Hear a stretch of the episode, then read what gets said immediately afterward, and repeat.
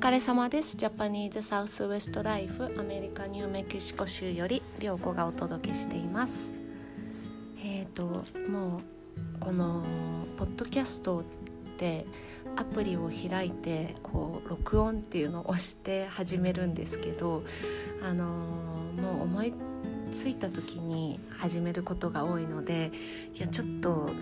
あの時間がある時に聞き直してみたらこう声のトーンとかその音量とかがもう毎回違っ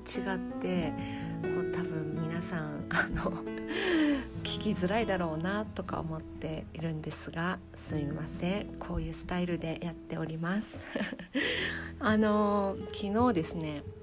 YouTube 見るのにハマっちゃって夜中。でもうなんかあの止まらなくなっちゃってあの沼に入っちゃってですね。あの前澤さんがあのなんだっけ元 ZOZO の前澤さんが今宇宙にいるニュース見ましたか、えー、それであの私結構ですねもう本当あのオタク気質だからあの YouTube とかでねもうハマるとこうそれ関連のものを乱して止まらないっていう時があるんですけどあのそれで宇宙のことにね一時期ハマった時期があってあの前澤さんの言ったのを見てあこのそういえばあのチャンネルどうなってるかなって思って見たのがえっ、ー、と WAA SOP でワーソップっていうチャンネル名なんですけどそのチャンネルがあの宇宙ステーションで働く人のその宇宙飛行士の多分頭とかに GoPro をつけてその GoPro の映像を流してるっていうチャンネルなんですよ。でその多分 4K とかの GoPro であのねすごいんですよ。その映像をねもうただ何にもその宇宙飛行機がさが作業してるだけの映像なのであのもう本当何の楽しさもないんだけどすっごい綺麗。とにかくすっごい綺麗でそれを久々に見てですね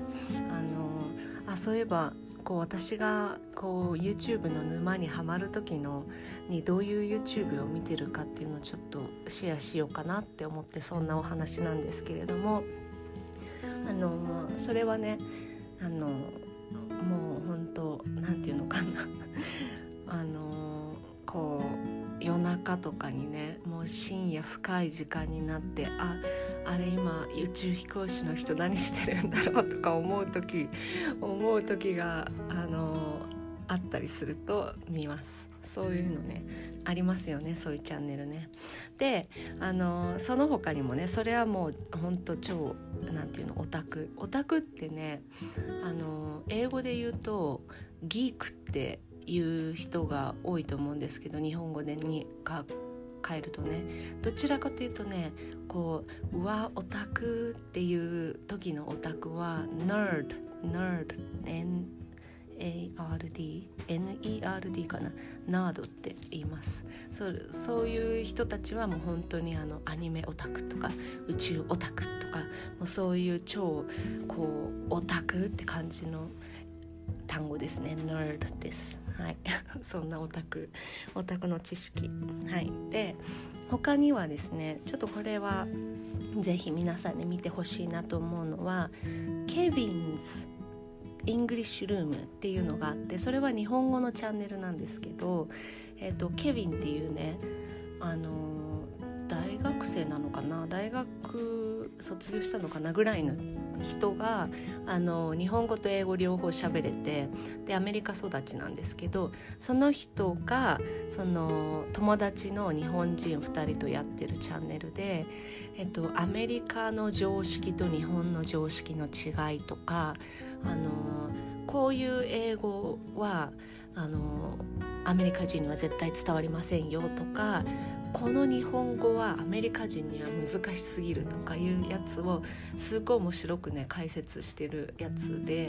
あのまあ動画によってはねなんかあんま役立たないやつが あるかもしれないけどあのリールとか見るとねすっごい面白くて例えばあのお前なんだったっけな？お前は妹にしか見えないみたいな。その日本語ってもうアメリカ人には全く伝わりませんよとかもうそういうねあのそういうすごい分かるっていうところをついてるあのなんていうのかな動画が多くてこう例えば思春期のあの娘とお父さんの関係とか娘が明日キャンプに行くんだけどみたいなこと言ったらあの日本のお父さんだったらあ知ってるとか言うと娘が「えキモ?」みたいな「なんで知ってるの?」っていう反応をするんですけどアメリカの娘だったらお父さんが「あの明日キャンプ行くんだ」って言うと「ああ OKOK じゃあ何が必要手伝ってあげるよ準備」みたいなそういう関係とかなんかそういうねあの日本人の距離感とかアメリカ人の距離感とかそういうのをねあの分かりやすく面白くやってる、えーえーと、動画で、まあ、あのコミカルに見れるし映画の英語の勉強にもなるかなと思って紹介しておきます。でその次がですねあのもうこれはこれもあのナードオタク超オタクなチャンネルですけど、えー、手技っていうね日本の伝統工芸職人をひたすら映しているチャンネルがあるんですね。で実はあのサウスウエストチャンネルを始める前にいろいろ YouTube どういう YouTube にしようかなっていうのを見てた時にあのこの「手技」っていうチャンネルを見てあこういう感じでやりたいと思ってでまあそれに 近くは全然ないんだけどあのなんとなくねその作ってる人をかっこよく見せてであのなんていうのかなどういうふうに作られているかっていうのをこう事細かじゃないんだけどなんとなく説明してその凄さを伝えるみたいなことを実はここのチャンネルから勉強したやつなんですけど手技っていう手に技日本の伝統工芸っていうので本当にいろんな伝統工芸のあの職人さんがあの動画にされていてで例えば傘を作る人とかその傘に絵を描く人とかもうそういうあこういう人がいるんだっていうねチャンネルになっていてでもそれを見てですねこうその形日本のその例えばその寄木細工だったら寄木細工っていうのはあるけどあのー、その伝統工芸自体って職人がフューチャーされることってあんまりないなって思ったんですよ。でその反面インディアンジュエリーって職人ありきでしょ今は。あの作家ありきみたいな感じになっていてそれがこうブランド化っていうか何て言うのかな。あのこのアーティストの